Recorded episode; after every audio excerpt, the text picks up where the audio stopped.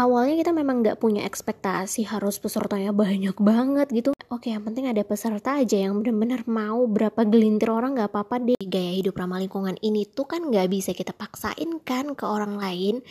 Ya makin kita paksain orang makin nggak mau ngelakuinnya.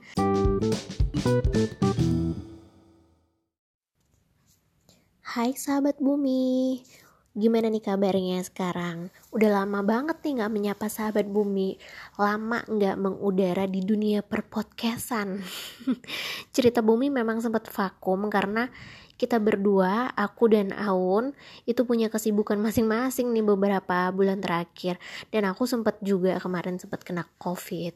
Jadi ya udah vakum deh kita. Jadi kangen banget sih buat bikin podcast lagi, ngobrol-ngobrol lagi. Mudah-mudahan sahabat bumi semuanya pada sehat ya. Dan sedikit cerita, di bulan lalu tuh sayang bumi ngadain event. Pada tahu nggak ya? Pada ikutan nggak ya? Mudah-mudahan kemarin sempat ikutan ya. Kita ngadain workshop online ekoenzim.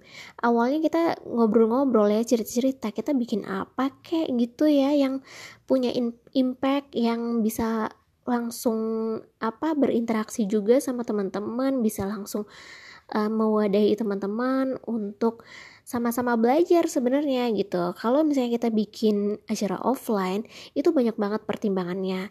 Karena tahu sendiri ya sekarang kan masa pandemi dan uh, super banget kan tantangannya untuk bikin acara offline. Dan nggak mudah. Berhubung kami berdua juga sedang berdomisili di kota Jambi jadi kita juga nggak yakin nih kalau acara offline itu ada nggak ya? Peminatnya pesertanya bakalan ada nggak ya di uh, masyarakat kota Jambi ini gitu ya. Tapi kalau misalnya bikin online itu sebenarnya pertimbangannya juga kita uh, merasa itu lebih mudah direalisasikan. Dan sekarang kan workshop online tuh udah banyak banget bertaburan dan banyak peminatnya banyak yang mau belajar secara online dan itu juga nggak terbatas di lingkup kota kita aja. Bisa dari mana-mana aja bisa ikut gitu. Seluruh Indonesia worldwide mah bahkan ya bahkan di luar negeri juga bisa sebenarnya. Nah jadi itulah pertimbangan kita membuat event uh, online kemarin uh, cara pembuatan ekoenzim persiapan juga nggak gimana-gimana banget. Ya seadanya yang penting kita bisa sharing uh, ilmu dan pengalaman juga. Jadi pas acara pun ya udah berjalan dengan begitu aja. Ada materi yang kita paparkan dan juga ada sesi praktek. Dan senangnya tuh ternyata di awalnya ada sedikit kejadian yang mau aku ceritain juga. Di awal itu ternyata ada peserta yang uh, ibu-ibu sih kayaknya ya. Uh, yang sepertinya cukup antusias sampai di awal pun udah acara belum mulai udah nanya-nanya soal praktek gitu soal bahan soal alat bahan gitu ya. Dan ini tuh sebenarnya jadi suntikan semangat kita juga untuk uh, workshop kita hari itu. Selain sebenarnya juga agak sedikit kewalahan tapi kita appreciate sih sama uh, ibu ini peserta ini yang uh, terlihat apa semangatnya antusiasmenya tuh keren banget keren banget sih. Dan ternyata di sesi praktek juga ada beberapa yang praktek dan open camp seru banget ada yang rame-rame juga uh, apa uh, mengikuti workshopnya dan bikinnya koenzimnya rame-rame gitu. Itu juga uh, seru banget keren-keren dan ada juga sesi pertanyaan dan pertanyaan tuh bener-bener yang uh, kita sama-sama belajar intinya. Ada yang menanyakan hal yang ya cukup unik jadi bahan uh, inspirasi kita juga untuk bikin ekoenzim selanjutnya gitu.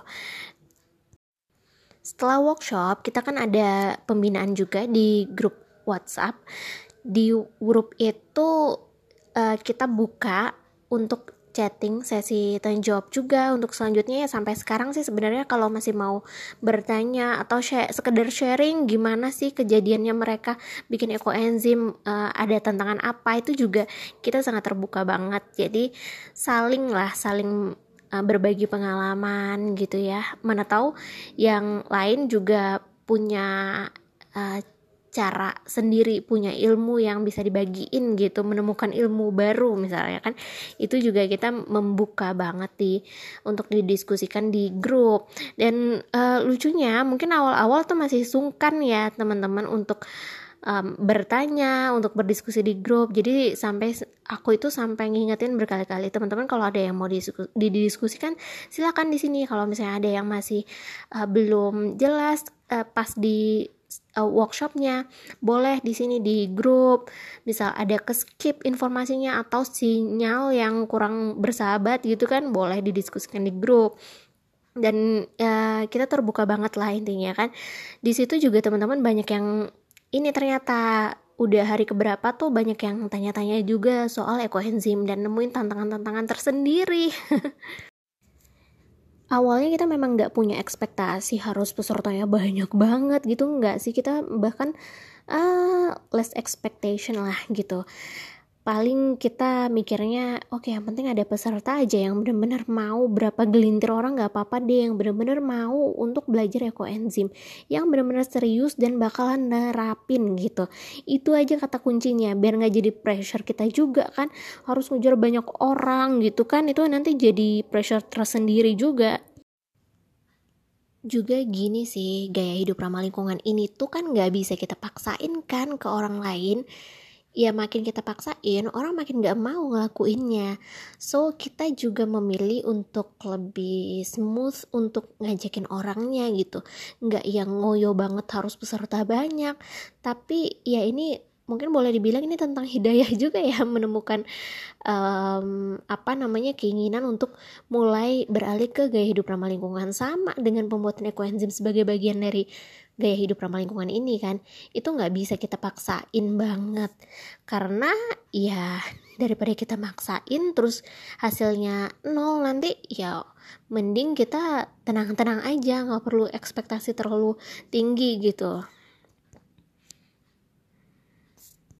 Misalnya tantangannya adalah karena masih awal, masih pemula membuat ekoenzim, jadi sempatlah ke skip untuk buka botolnya, di mana kita harus mengeluarkan gas hasil dari fermentasian kan untuk di awal gitu.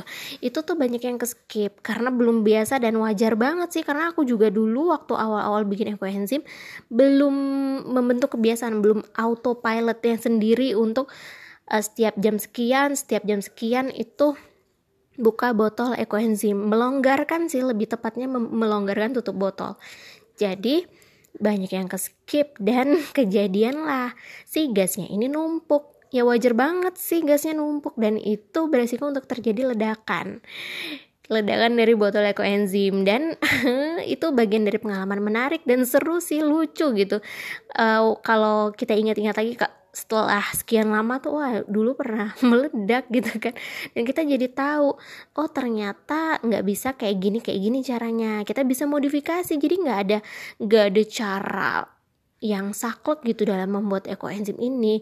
Santai aja di hmm, lentur aja gitu fleksibel gitu kan. Bikinnya gimana senyamannya. Kadang kan nyamannya di aku nggak nyaman di orang lain. Atau sebaliknya nyamannya di orang lain aku ngerasa kurang nyaman gitu kan. Sesuaikan aja sama uh, aktivitas kita juga. Gimana ngatur jadwalnya buat ngelonggarin tutup botolnya gitu. Itu benar-benar learning by doing. Dan untuk workshop online yang kita adain itu sebagai guideline awal aja patokan awal biar nggak blank banget ngelakuinnya gitu. Tapi selanjutnya teman-teman tuh sahabat bumi bisa banget sih memodifikasi metodenya. Itu bahkan um, ya jadi lebih nyaman lah kalau bisa memodifikasi metodenya. Contohnya nih kalau di aku ya kejadiannya pernah yang namanya meledak karena so eksploratif gitu kan. Explore untuk bikin dari waktu itu pakai sisa organik dari jantung pisang. Tahu sendiri ya sebenarnya udah tahu jantung pisang itu tuh cukup bergas. Di perut aja cukup bergas ya. Jadi gimana kalau difermentasikan? Nah jadilah di situ terjadi ledakan meledak banget dan berhamburan berserakan semua air dan isi-isinya si sisa organik potongan-potongan dari jantung pisangnya itu berserakan. Dan itu lumayan jadi PR kenapa? Karena kan aku naruhnya di gudang kan. Botolnya banyak banget. Nggak mungkin ditaruh di luar gitu. Jadi aku taruh di gudang di susun gitu kan. Banyak gitu. Nah itu di gudang posisinya gudang kan cukup banyak barang gitu. Dan kejadian meledak dan berhamburan itu kan bikin PR banget untuk ngebersihin. Dan sejak saat itu tuh cukup uh, jangan sampai nggak ingat buat buka tutup botolnya, buat longgar itu tutup botolnya, atau jangan sampai deh so eksploratif dengan bahan-bahan yang sudah jelas bergas gitu kan. Pokoknya jadi apa warning aku ke depannya gitu. Dan ya ledakan itu nggak sekali gitu. Adalah kejadian yang lain juga. E, kejadian lain itu pakai bahan dari e, buah jeruk purut buah ya bukan kulitnya. Jadi sama isi-isinya sama cairan-cairan apa hmm, dari jeruk purutnya itu nggak diperas intinya. Dan itu bener-bener asam banget dan menghasilkan gas banyak banget. Itu juga terjadi ledakan. Itu um, ya unik banget sih. Sampai udah berapa kali meledak itu ada sih sempat masa di mana tiap kali momen melonggarkan tutup botol itu aku ngerasa deg-degan banget ada perasaan trauma dan um, ya jadi takut gitu ya takut bukanya tuh sampai pakai doa doa dulu gitu. Oh, pakai sholawat dulu pakai Bismillah dulu gitu. Biar jangan sampai meledak lagi karena itu bahaya juga kan. Kalau misalnya kesembur ke mata itu juga bahaya. Ke muka kita ke badan kita entah uh, pH-nya sudah mulai ini kan berubah atau segala macam kan. Nah sejak saat itu tuh jadi super berhati-hati. Jadi teman-teman nggak perlu sih uh, sampai takut buat bikin lagi. Tenang aja yang penting kan sudah ada guideline awal dari workshop online yang sayang bumi ada kan kemarin. Itu lumayan banget kalau aku dulu nggak ada pakai workshop workshop segala. Jadi bener-bener learning by doing gitu. Nggak ada patokan awal tuh nggak. Ya paling cuman browsing browsing dan itu dapat informasinya juga nggak terlalu detail gitu kan.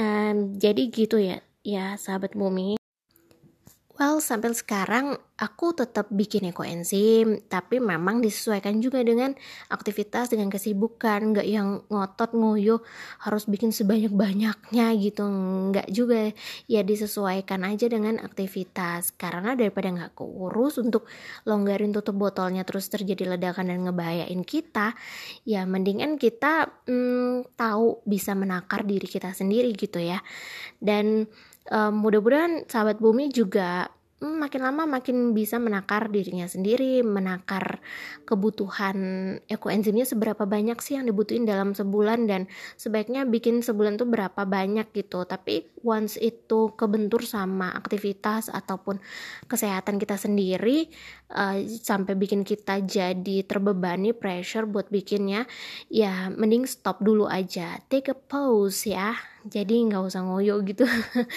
Dan uh, mudah-mudahan sih teman-teman Uh, bisa dapat manfaat dari workshop ekoenzim kita kemarin ya. Dan sayang bumi juga mengucapkan banyak terima kasih dan apresiasi setinggi tingginya buat yang udah ikutan workshop ekoenzim kemarin. Mudah-mudahan makin berkah karena kan kita niatkan untuk hal baik niatkan untuk uh, menyelamatkan bumi tidak lagi menzolimi alam dan sesama manusia ataupun bahkan makhluk hidup lainnya, binatang, hewan, ya, uh, tanaman. Nah, dengan niat yang baik itu mudah-mudahan jadi berkah dan kita harapannya juga bisa nggak cuma dari sisi lingkungan, tapi bisa bantu teman-teman untuk meningkatkan kualitas perekonomian keluarga, sahabat bumi semua.